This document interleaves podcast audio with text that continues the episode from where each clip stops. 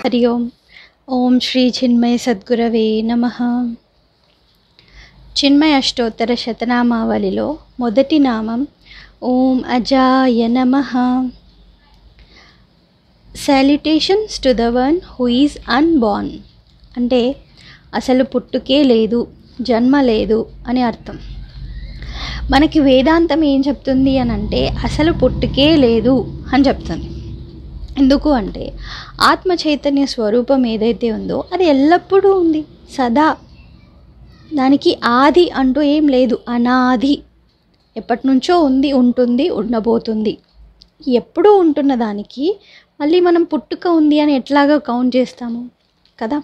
సముద్రం ఎప్పుడూ ఉంది. అందులో అలలు లేస్తున్నాయి పడుతున్నాయి లేస్తున్నాయి పడుతున్నాయి. కానీ సముద్రం కామన్ అలాగా ఆత్మ చైతన్య స్వరూపం ఎప్పుడూ ఉంది. అందులో నామరూపాలు మార్పులకి చేర్పులకి చెందుతున్నాయి. కదా? ఈ ఒక్క విషయం మనం ఆలోచించాలి.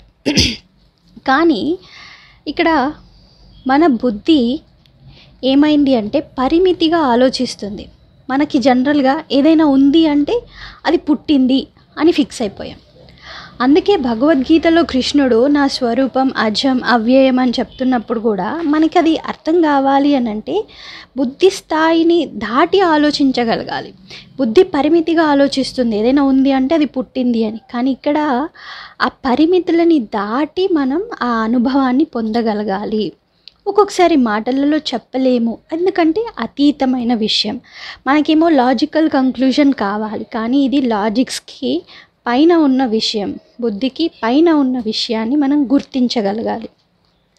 మరి గురుదేవుల విషయంలో మనం ఆలోచిస్తే గురుదేవుల జన్మదినం మే ఎయిత్ నైన్టీన్ సిక్స్టీన్ ఇది మనకు తెలుసు కదా.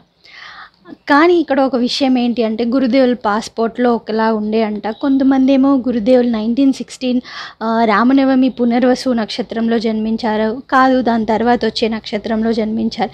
ఇట్లాగా రెండు మూడు బర్త్డేస్ ఉండే అనమాట సో గురుదేవులు ఒకసారి ఒక ఆర్టికల్లో రాశారు ఏంటి అంటే celebrating a swami birthday is ridiculous that too మళ్ళీ ఇయర్లో టూ టూ త్రీ టైమ్స్ అంటే హౌ ఫన్నీ అంటే ఇక్కడ ఏంటి అంటే గురుదేవులు ఎప్పుడు కూడా ఆయన జన్మ పుట్టుక ఏదైతే ఈ పాస్ట్ ఉందో దానికి చాలా డిటాచ్డ్ అయి ఉన్నారు కదా డిస్కనెక్ట్ అయిపోయి ఉన్నారు పాస్ట్ లైఫ్ తోటి. ఒక్కోసారి గురుదేవులు అంటుండే ఏంటి అని అంటే I'm unborn if I exist it is only in your imagination అని.